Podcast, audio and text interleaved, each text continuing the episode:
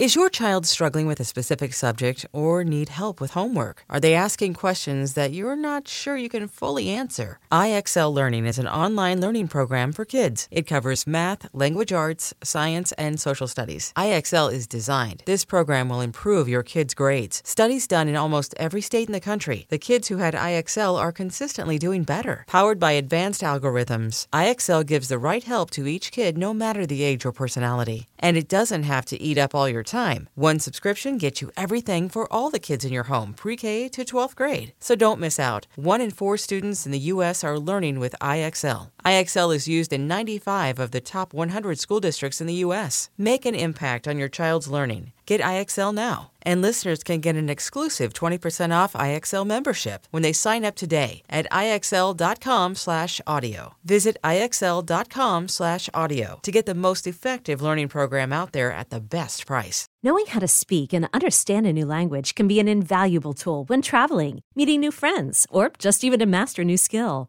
But it's not always simple when you're bogged down by textbooks and structure classes. That's why so many people trust Rosetta Stone. Rosetta Stone is the most trusted language learning program, available on desktop or as an app. It truly immerses you in the language you want to learn, like Spanish, French, Italian, Chinese, and more. You won't just be studying English translations. The Rosetta Stone intuitive process helps you pick up a language naturally, first with words, then phrases, then sentences. Don't put off learning that language. There's no better time than right now to get started. For a very limited time, listeners can get Rosetta Stone's lifetime membership for 50% off. Visit rosettastone.com slash rs10. That's 50% off unlimited access to 25 language courses for the rest of your life. Redeem your 50% off at rosettastone.com slash rs10 today.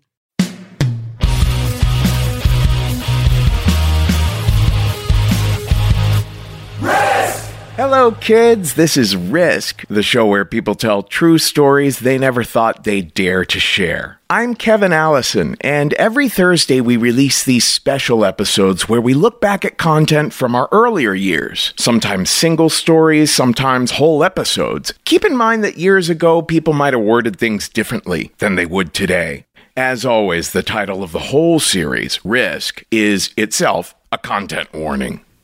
This week, the 12th episode of our second year. It premiered in March of 2011, and it's called Faked. You gotta put your head in that alligator's mouth. Your girlfriend is watching. Don't be a pussy. You got what it takes to reach for the stars. Do it, do it, do it, do it. Go for the gold. Life is a game and you just gotta win. That alligator's calling you. Now stick your head in. You gotta take risks if you wanna be a man. Grab life by the face. Oh God. Oh my God. I, I'm sorry. That was that was terrible advice.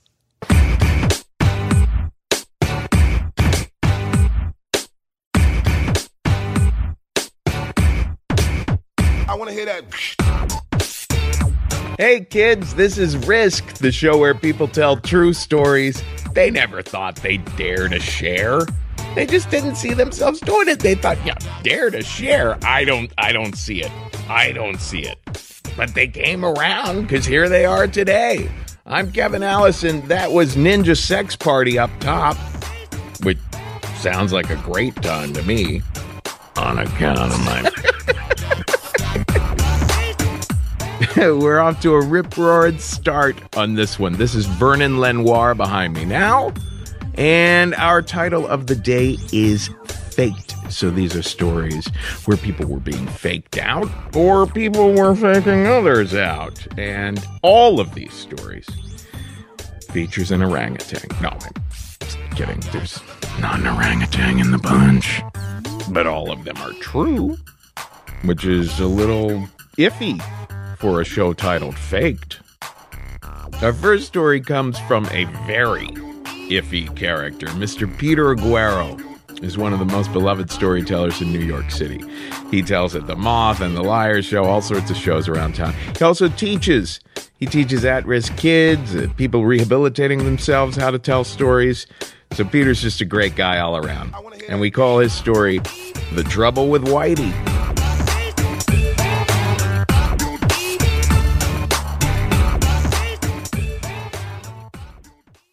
Go back to a, a very bright spring day, and all the lights were off in the classroom, and I'm standing in the front, and there are 22 15 year old sophomores uh, looking at me because I'm their teacher. And uh, I close the textbook and I decide now is the time that I'm going to give them the truth. And I tell them, I say, there's one thing I want you to take away from, from this experience, and it's this there's one constant in life Whitey screws it up for everybody. Look throughout history, you can see no matter what it is, Whitey shows up, people die, everybody gets sick, things go downhill. It's just what it is. So, like, that's shorthand for our history. So, there you go. I uh, had, in, in the state of New Jersey, uh, they require uh, an associate's degree or 60 credits to be a substitute teacher. Uh, I had gone to college for five years, and I got 66 credits. So, do the, do the math. I'm, it's almost more impressive. So, uh, you know, I was working as a substitute teacher. I'd just come out of a really rough time in my life. My family called it the dark days. Uh, uh, the, whatever you think was happening to me, that's what was happening to me. I was I was living in a room on the third floor somewhere shaking, and uh, some uh, family members of mine had saved my life and got me out of where I was, and uh, I started substitute teaching because I had just enough college credit to do that. So. I found myself being put in charge of groups of children, and uh, it was easy. It was really easy. Most of the time, they would just leave videos. You know, it was really easy. Uh, so uh, I went back to my my old high school to visit some old teachers and stuff. They, you know, I told them what was going on. They're like, "Yeah, well, we'll we'll start using you here." I was like, "That'd be great," you know, because I, I, had a good. I mean, you know, was it, it wasn't a perfect experience in high school, but it was, you know, it was nice. I, it was, it was a familiar, comfortable place where, where there were the rhythms were something that I understood, and it was exactly what I needed to get myself back into, you know, the swing of reality um, after taking myself out of it for a couple years. So I went in and, and, and was substitute for some other teachers. Got to hang out in the teachers' lounge. That was fun. See all the little places where you you know you could go in the school where I wasn't allowed to when I went there. You know, it was great. and uh, one day I get a phone call from uh, the most inspirational teacher I ever had, Sister Gilmary. She was a six foot tall nun. She was awesome. Uh, by this time, she was in administration, and she called me one day and she said, Mr. Egan, who was my U.S. history teacher when I was there, he just had a stroke yesterday, and we need somebody to take over until the, the rest of the year. And it was January, so like that was six months of, of daily work. So I was like, yeah, of course I'll do it. So it was pretty awesome. I, like I, you know, I, I, showed up and I got to make the class what I wanted it to be. We were doing uh, the Civil War was what we were teaching, and so like I, I split the class up. I had uh, four classes. I split them all up in the north and south. I put a masking tape map of the eastern seaboard of the United States on the floor. I elected a Lincoln and a Jefferson Davis, and they had debates and uh, I let all the black kids be slave owners, and it was that was awesome. Like the kids that I knew that were. Uh, the rich kids, because this is a, a, Catholic high school, I made them specifically poor white trash. Like they had to be in the South and be poor white trash. Uh, so that was good. And it was fascinating. And like, yeah, I would put posters up on the walls of like Jimi Hendrix and, and Janis Joplin for no reason other than, than I wanted to. And uh, when the kids would uh, go to the bathroom, instead of having hall passes, I would make them take their desk with them. And that was their hall pass. It's like all that goofy shit. That was fun, you know?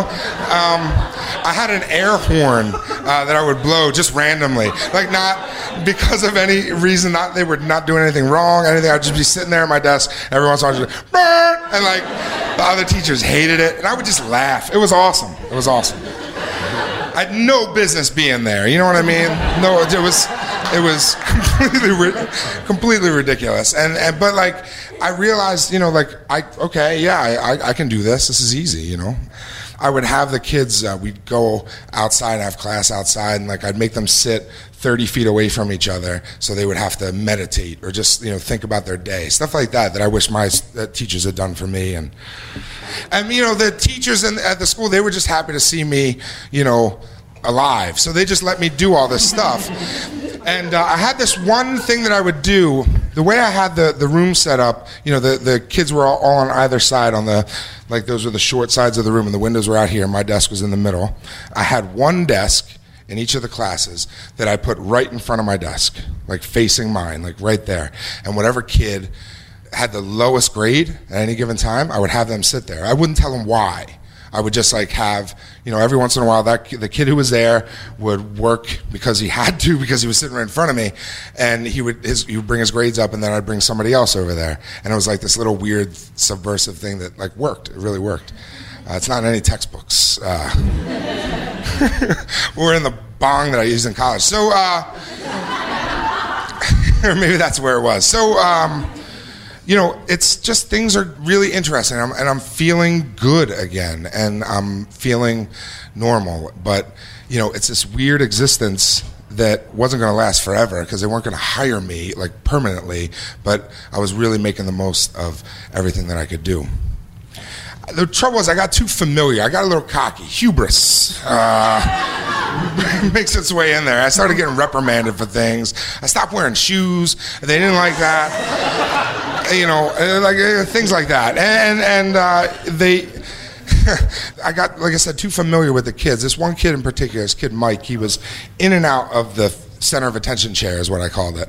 And uh, he was in and out of there, and, and I, I, saw a lot of myself when I was that age in Mike. He was a nice kid, but just like a little socially awkward. He was too loud, uh, and he just, you know, was the kid that was easily made fun of. He just liked the attention, and he was just a mess. He just wasn't focused, but he was a smart kid. And I started talking to him and, and, and, you know, kind of trying to help him out, you know, and he started doing well. Like I would, I would ask him questions about, the battles we were studying or ideas behind why the, the war started and, and it's all that stuff. And he, he would answer them. And then he started asking questions which is the victory you know? Like he was curious about things. And and i'm not going to say we were friends because we weren't but it was like i felt touched by the opportunity to be able to help this one kid out that you know maybe I going back in time you know i was helping myself out in a way. Until one day uh, we were talking about football blocking techniques uh, because that happened in the battle of you know little little big top. Uh, and you know i had played football. What happened was they had looked back in the library at the uh, yearbooks and saw that i was on the football team for the first two years of uh, high school. So they were asking me about it like what it was like when, when i was there because all the kids were on the football team it was like a football factory school. And they started talking about did they still teach they teach us this way to block? And uh, i was like yeah it was three steps. You go you step load and hit. And they're like yeah yeah that's exactly how they show it. And then like mike's like do me do me. I was like no he's a little skinny kid.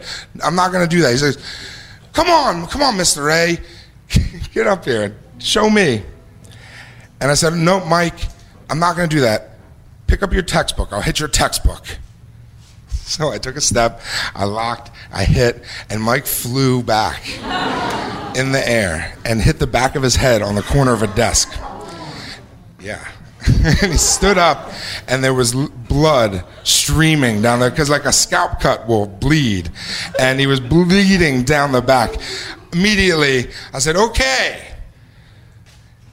this doesn't leave the room. Okay." it's all going to be fine. Mike, go to the nurse, you know. And he went down to the nurse, and everyone's, oh, Mr. A, don't worry, we won't tell anybody. You know, it's fine. It was an accident, don't worry. The bell rings. The kids leave. The next kids come in. The second kid in the room said, oh, I heard what happened with Mike.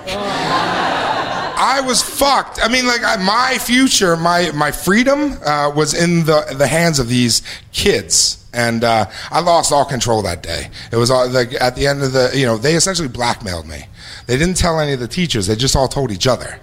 Uh, so I didn't get in trouble. But Mike came in the next day. He said, "Oh, I told my mom that I, I just I did something stupid," and she's like, "Oh, Mike, you're always doing something stupid." It was good. And then we finished the year, and I never went back. But about eight years later, I was in a Wawa down in South Jersey getting myself a 10 inch American Classic uh, stoned at 2 in the morning. And uh, when I was a teacher, I was very clean cut and everything. Now I look like this, and I'm in there, you know, and, and I'm just like ordering my shit, and Mike comes walking in. Now he's the age I was when I was his teacher. And our eyes meet, and he ignores me, and he goes the other way. And I got my sandwich, I got in, in the car, and I went home, and I said, He learned never trust Whitey.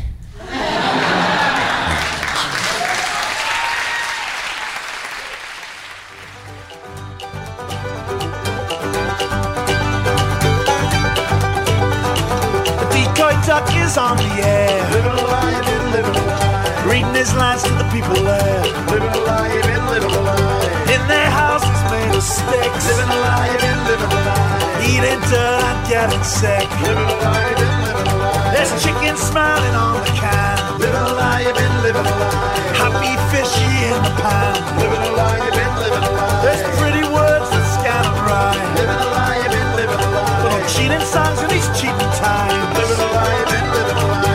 Living a lie, you've been living a lie. Kicking that dust up in your eye. Alligator shoes and crocodile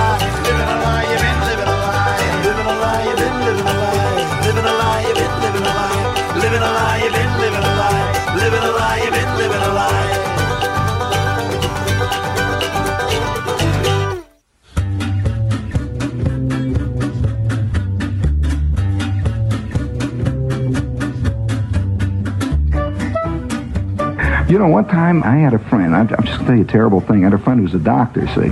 You know, we were making talk, and I said to him, Hey, Joe, you're a doctor. And Joe said, ah, Don't give me that jazz. That's what they say. I said, Joe, you were a doctor. Now, Joe, tell me about this. Now I got a pain. He says, Why don't you go see a doctor? I says, Joe, you are a doctor. He says, Oh, well, that's what my sign says. Listen, how many times when you're going through high school and you, you faked it getting through algebra, you faked geometry, you faked history? He says, Well, I faked zoology, anatomy, pharmacology, I faked lobotomy, hippopotamy, I faked it all. I says, Joe, don't tell me that. Says, Well, I know it's the truth. I said, we're, uh, you know, on the way home, and I says, Joe, how about going to... She says, I can't. I got to get up early tomorrow morning. I got an operation down to hospital. I said, Joe, do you want me to sit in for you? I'll take it if you don't want to do it. And there's a big pregnant pause. He said, oh, you could do as good as I gonna do. Hmm.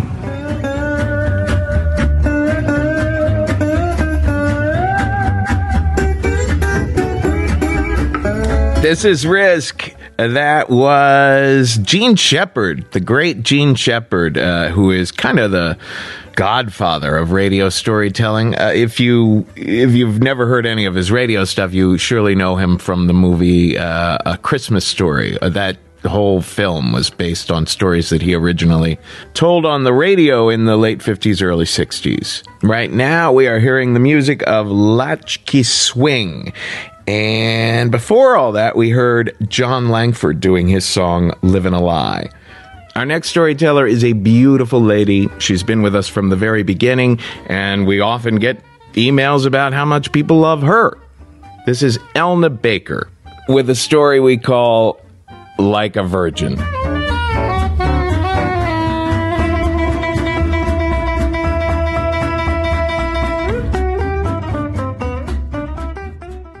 I had written an article for Glamour, and it was called Yes, I'm a 27 year old virgin. Uh, that was their title. If, if I titled it, I would have been like, I can't believe I haven't had sex yet. and you know, I was Mormon. I moved to the city when I was 18, and I, you know, had made the decision to wait until marriage. I just didn't realize how long it would take, and also that I'm not really into getting married either. So it's this complicated thing. Uh, but I still decided I would hold out for the one. And then uh, I wrote this article, and it ended up being the most popular article of the year. It was translated into four languages. Uh, they ran it on MSN, CNN, and Glamour and I started getting all these fan letters, thousands of them.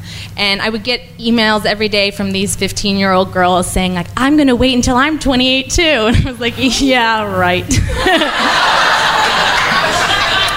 Well, five months after the piece came out, I had sex. I know. I know. I had decided to take a break from being Mormon, you know. So uh, you know, it was like my putting the rum in Rumspringa. Uh, you know, I drank, I smoked, I, uh, and then eventually uh, I decided I was ready to move forward in relationships. And the reason that things hadn't worked out year after year and year was because I was waiting, and I decided I wasn't going to wait anymore. And the next relationship I got in, we had sex. And you know, in addition to the sort of identity shift that that was, there was also the religious guilt. And it didn't help that every day I would have sex with my boyfriend, check my email, and some 15 year old would have written me and saying, You know, I'm so proud that you're waiting. and like one morning I remember we had just fooled around and I checked my email and there was an email from this 38 year old virgin who was serving in Iraq and she wrote me about how she'd read my article and it had given her so much hope and I thought I used to give people hope. Now I just give people head. Like, that's my life.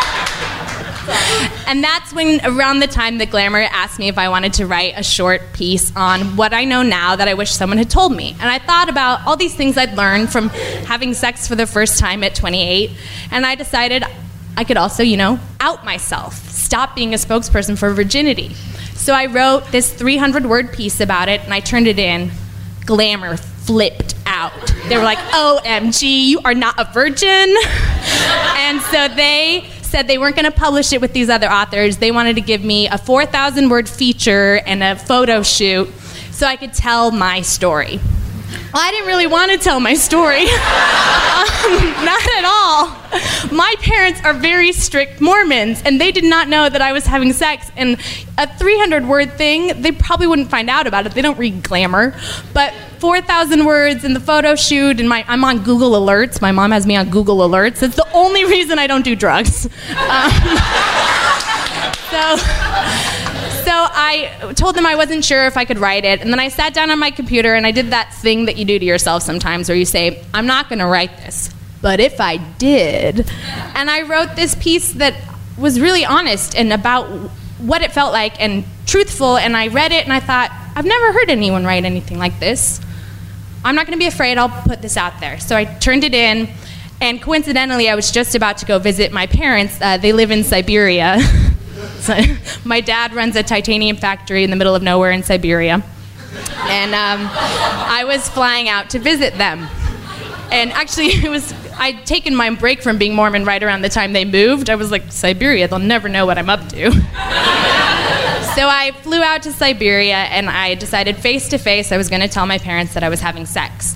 And I was there for 10 days. And every day there was like a moment or an opportunity where I felt like I could do it. You know, my mother would be like, oh, look at that beautiful pure white snow. And I would think, I'm not a virgin. but then I would so chicken out. I was too afraid. I mean, I genuinely love my parents and I want to have a relationship with them. And about half of me thought they could disown me and they could cut me off, and it's totally plausible. So the last day of the trip, I still hadn't told them, and my mother and I were having breakfast, and I thought, okay, I'll tell my mom, she'll tell my dad. So I was uh, just about to tell her, I said, Mom, I have to tell you something. And I cut into my egg, it was eggs over easy, and it splashed up into my eye, which was like kind of a poetic metaphor for what I've been up to. But it splashed into my eye, and I go, oh my God. And my mother slammed this, her silverware down and said, Do not take the Lord's name in vain in front of me. Do you know how much that hurts me? And I thought, oh my God, I can never tell her anything. I cannot say anything. And I didn't say anything. And I flew back to New York. And Glamour had set up a photo shoot for this article. And I show up, it's my first big photo shoot, and there's 17 people. They doll you up, all this stuff. And I finally I'm all ready, and I stand in front of the screen, and the photographer has the camera, and he says, uh, So, what's your, your article about? Just trying to, you know, warm me up and I say, uh, about how I just lost my virginity. and I literally got splotches all over my chest, and they were like, makeup! and they had to cover me makeup. And it took about half an hour for me to warm up and be comfortable. And just when I did, the photo editor sort of snuck over and said, you know, we thought it might be fun if you posed with these cherries in your mouth. I know, and I was like, oh, that's really not the tone of the piece at all. It's much more introspective. And they're like, oh, well, um, you know, we haven't read the piece, so if it doesn't work, your editor, I'm sure, won't use it, but it might be good just to have the option. And I look up, and 17 people are all just on the edge of their seat looking at me, and it's clear this was the plan from the beginning. And I, of course, in that moment, feel this pressure, and I say, I guess we could just take a few. Well, you know, I had been so nervous with all of them looking at me that they hand me a prop, and I immediately I go from saying like I could never do this to becoming a prop comedian. I'm like blowjob cherry shots. I did so many things to those cherries. and I finish this shoot and I walk outside and it hits me what I've just done and I'm like, oh my god, this is so mortifying. So I call the editor and I tell her about this. I'm like, please don't use those photos. It was a mistake. I, I don't know what I was thinking. And she says, Don't worry, I'm sure it won't really fit with the piece. And then she says, About the piece, uh, I'm about to send you the edits. We made a lot of changes, mostly because we were worried that the glamour readers who were so proud of you would be kind of disappointed in your choice. And uh, so we switched things around to kind of lessen that. I was like, What does that mean? Well, I got the piece, and they sure enough had cut 2,000 words, and I had um, I'd almost gotten married when I was 24 to a Mormon. And then I moved back to New York and tried to date, tried to make that work, and then made a decision to stop being Mormon. Well, the way they changed the piece made it seem like I'd almost gotten married, it didn't work, and I had sex. So it's just that typical story of like, girl doesn't get what she wants, girl gives up, and all the complexity that I had written about was gone. So I sent an edit back in where I tried to bring it back, took out all the magazine lines, and I sent it back in, and she said, you know, we'll try to incorporate as much as we can. Well, it was the week before it was supposed to go to print. And I called her and said, you know, can I see the photo? Can I see the article? And she said, yeah, I'll send you the PDF as soon as I can. Well, for the next few days, I called every day trying to get this PDF.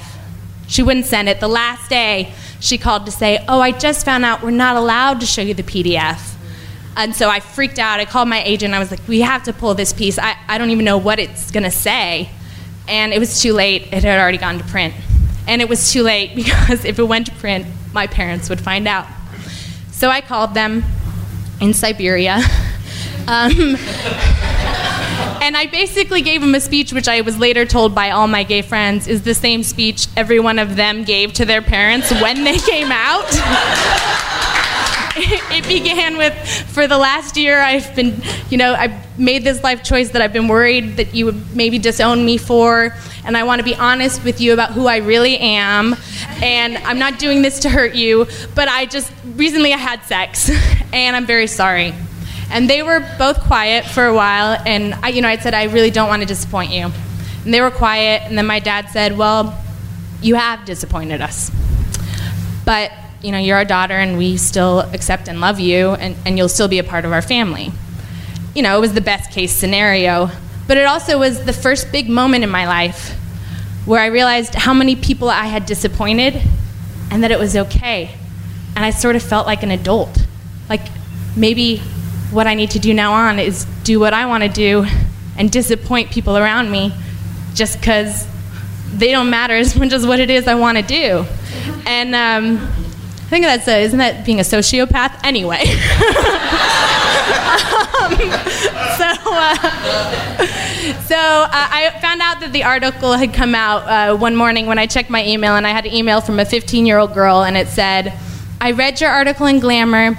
I am 15. I'm waiting to. I can't believe you waited till you're 28. I hope to wait that long too. But it's nice to know that if I don't, and if I go for the gold, that's okay too. ran to a newsstand, and sure enough, this article, the, the headline was, Guess what? I'm not a virgin anymore! Exclamation point. And then there's a photo of me. My boobs are Photoshop weird. And then uh, I have, it, it, wasn't a blowjob cherry shot. I'm like, dang, so it was like teabaggy, these two cherries above my mouth. And then there were lines that they wrote that forever will seem like I wrote this. One of the lines was, um, uh, thankfully, sex quickly went from being painful to pure pleasure. and the best part was uh, underneath the photo, there was the authored caption, and it said, Elna Baker, writer and former virgin. Yep. Which is like Barack Obama, president and former virgin. Anyone can be that. but I but I read that caption and I thought, you know what? Yeah, I had sex, but it was glamour who took my virginity. Thank you.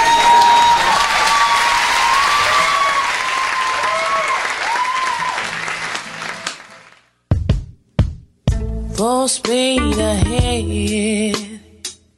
Rock and roll is dead. The girls and boys from the Mickey Mouse Club clocked it in the head. TV makes people so tired. Bored as a bird on a wire. I check the pulse and I light a match. And then I set the telly on. I set the telly on fire. Tell me what's the deal?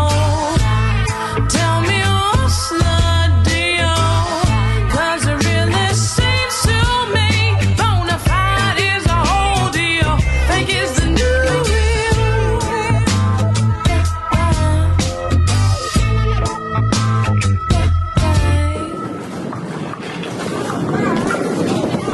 So we were new in town when we saw the story in the paper. It said Mrs. B bowled duck pins like a pro, and she'd been doing it at the Southway alleys since the 40s. Now she managed the place with her son. We recognized her from the paper the moment we walked in. She gave us a huge smile, and so did her son, who was renting the shoes. You folks enjoy yourself, all right? We could tell he was Mrs. B's boy. He had the same pug nose. Everything was old, and the reset button jammed.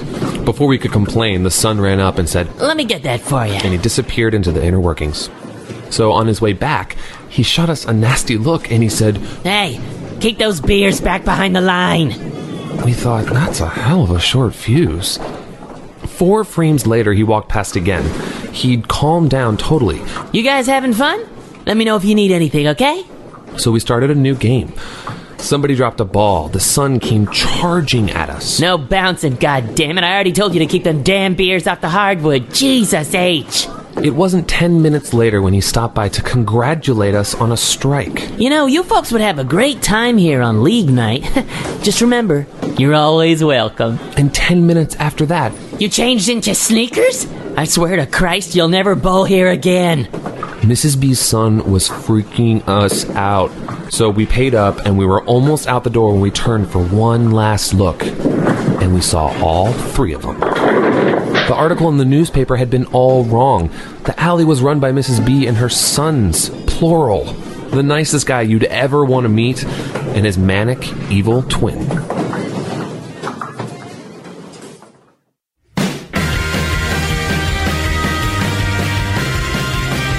By most accounts, I think I'm still a tremendous man child.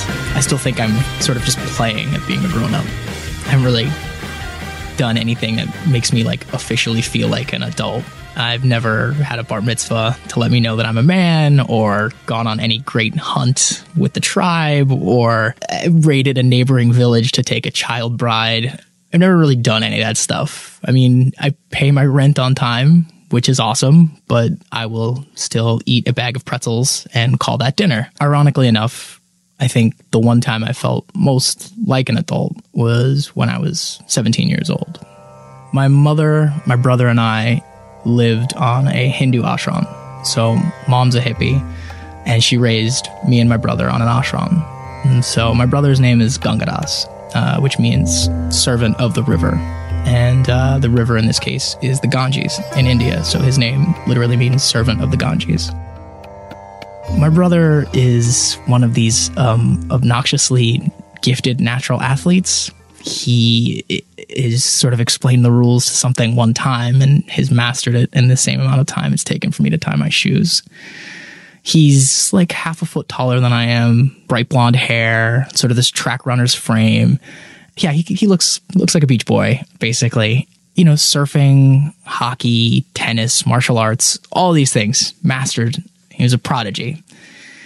Me, not not so much. I was definitely a little bit more of an indoors kid, while my brother was training his body to do ninja kicks through cinder blocks. I could be found drinking stolen cooking wine and smoking my first pot while memorizing the Advanced Dungeons and Dragons rulebook.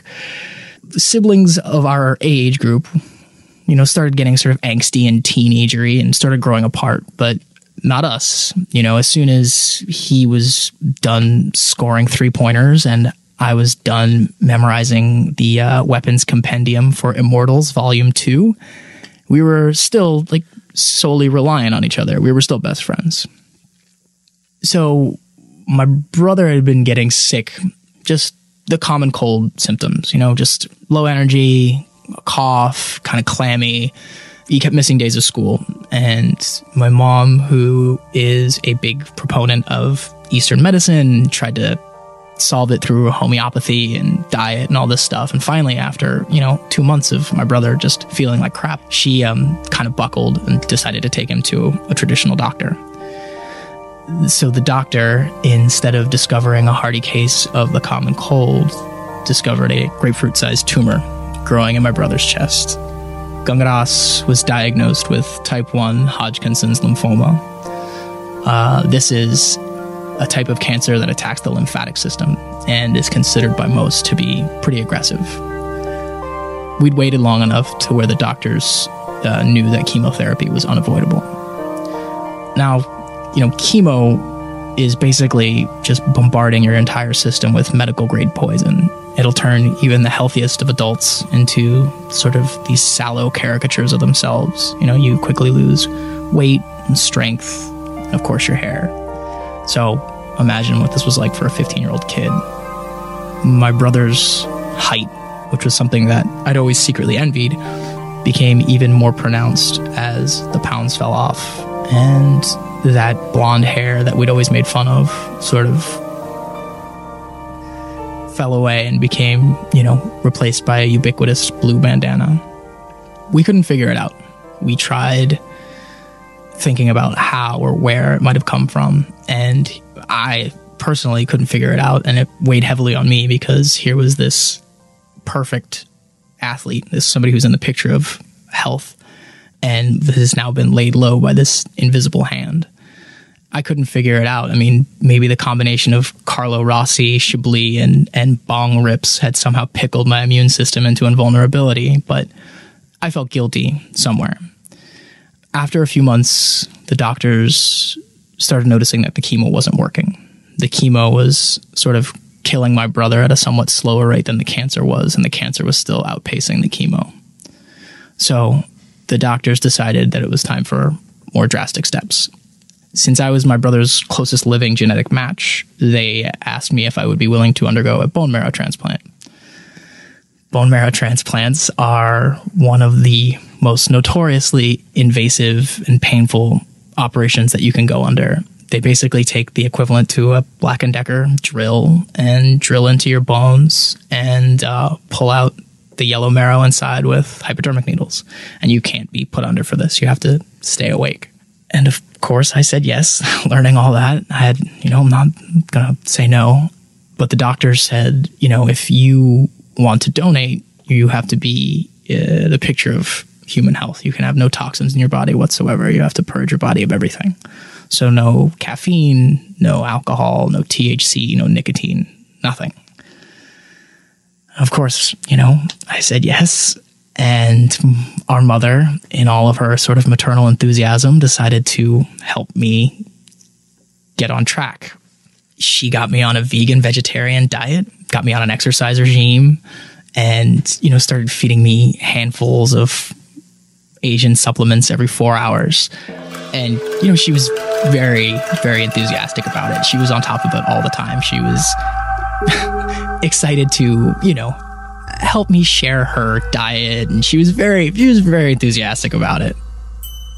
Yeah, I kind of hated it at first, but I'm not the kind of person to complain. So there I am, you know, jogging twice a day and eating tofu whenever I'm hungry. And and this is, is, goes on for months. You know, this, this is four months, five months, six months that I'm, you know, training my body like a young Bruce Wayne, and still no date for the surgery has been set. And I start to get concerned. I feel like we're sort of waiting too long. I, uh, I feel like, you know, cancer doesn't really wait around. It's not notoriously patient disease.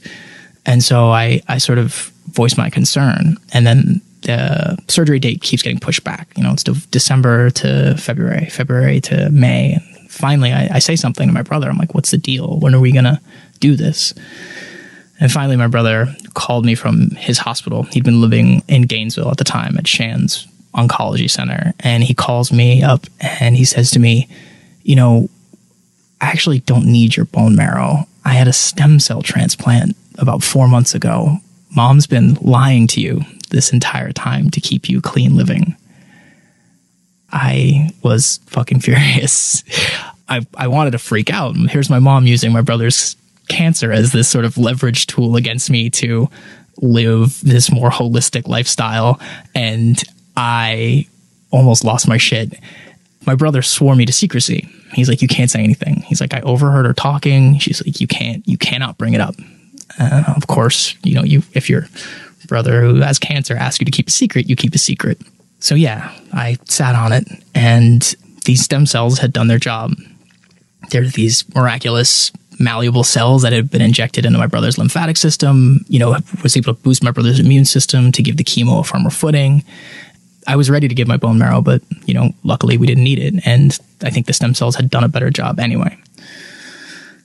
So, yeah, the stem cells had done their job. And, you know, my mother had done her job by lying to me and basically making me live like a 17 year old shut in. Years later, you know, we all look back on it you know, only very recently have I brought it up. I was like, you know, you remember when you lied to me for the better part of a year?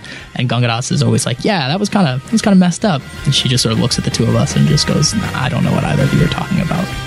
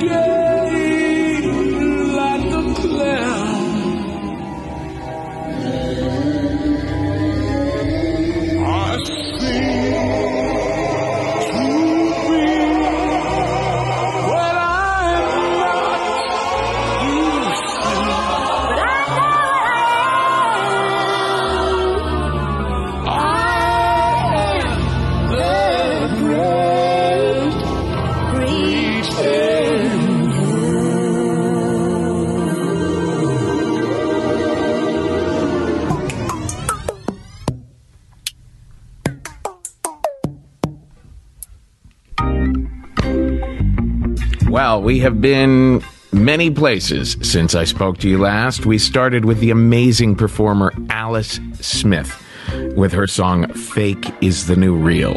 And Miss Smith is certainly a force fighting that trend. She's at alicesmith.com. Now, after that, something really cool happened this week. We had this couple, Jane and Jeff. They have their own advertising copywriting website. It's called riskybbq.com. Anyway, they wrote in that they had had this experience at their local bowling alley and they recorded the story themselves. I asked if I could have a couple of actors, David Crabb and Jack Perry, redo it, redo the recording, and they said sure. After that, we heard from Hanuman Welch with his story Clean Living.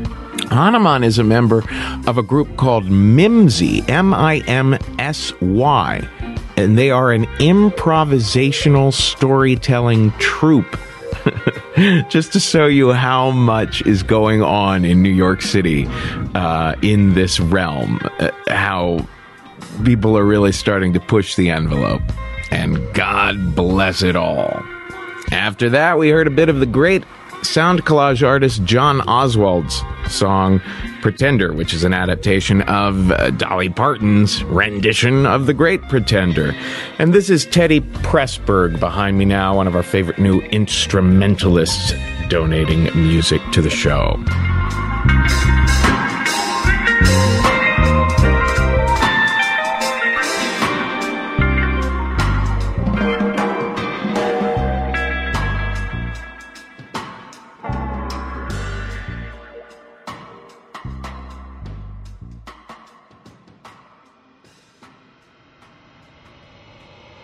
Nature of the job is it's a little unusual. You would be working down in a pit Mm-hmm. uh, in which I have created. Uh, through scientific endeavor, I have created intense flame. What we're trying to do really is to create a living hell. Have have people pay admission. They look down in the pit. They see you down there. The flames are all around you. There will be four maniacs with you, and you've got to control them. Now, wait a minute. I understand that you said four maniacs? Yes. Yeah. And, uh, you mean I got to tell them what to do or try to keep them together or something like that? Yes, exactly. Control Oh, them and yeah. see that they don't interfere with you because they will. That's what they're going to try and do. Uh-huh. And uh, this is part of the attraction. Oh, I see. Yeah, it sounds very interesting. Have you worked with maniacs before? No, never. One other uh, aspect, large bats fly through the air. You've seen bats, haven't Yeah. you? These are very large bats with, uh, I might say, extremely large teeth from the photo I saw. They'll be swooping down over your head. Would the bats at all deter you from doing your job? No, I don't think so. If I had a job to do, I'd try to do it regardless of the bats or anybody else. Now, I am, I'll explain the situation. To start with, I want to be sure you can handle a job. I am paying $46 a week uh, initially. Uh, is this agreeable? Sounds okay. Have you ever consumed bats? No, I haven't. Would you look forward to the idea of actually consuming uh, bats? Eating one? Yes. I guess so. See, the bats, uh, the bats actually, they're foes down in this pit. The reason why the bats are there is because there are snakes in the pit. Uh-huh. The bats attack the snakes, and the snakes will be curling around your feet as you're trying to handle the maniacs. Yeah, I'm Now- not scared of snakes, though. What? I'm not scared of snakes. Are you at all, and be honest, are you at all afraid of the maniacs? No, not really. And you will take the position. Yeah, I, I like to try. When we first met,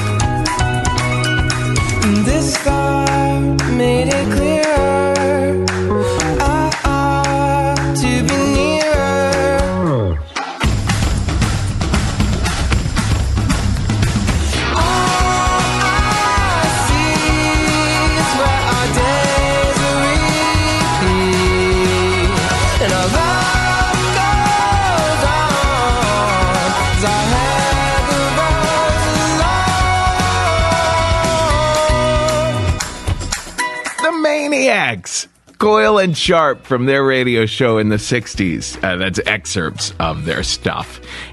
And this behind me now is Hello Goodbye. I have just fallen in love with this song. It's called When We First Met. You might as well check them out at hellogoodbye.net. I certainly don't see why not. Well, this was Risk, created and hosted by me, Kevin Allison. Our shows, our tours, our workshops are uh, produced by Michelle Walson, Madison Perry, Chris Castiglione, and Phil Murphy. Our episode editor is Mike Cades. Our story editors are Jeff Mersel, Andy Kroner, David Crabb, and Jeff Barr. Our associate producers are Nina Moses and my lovely new assistant, JC. And this is the part of the show where I say, folks, today's the day. Take a risk.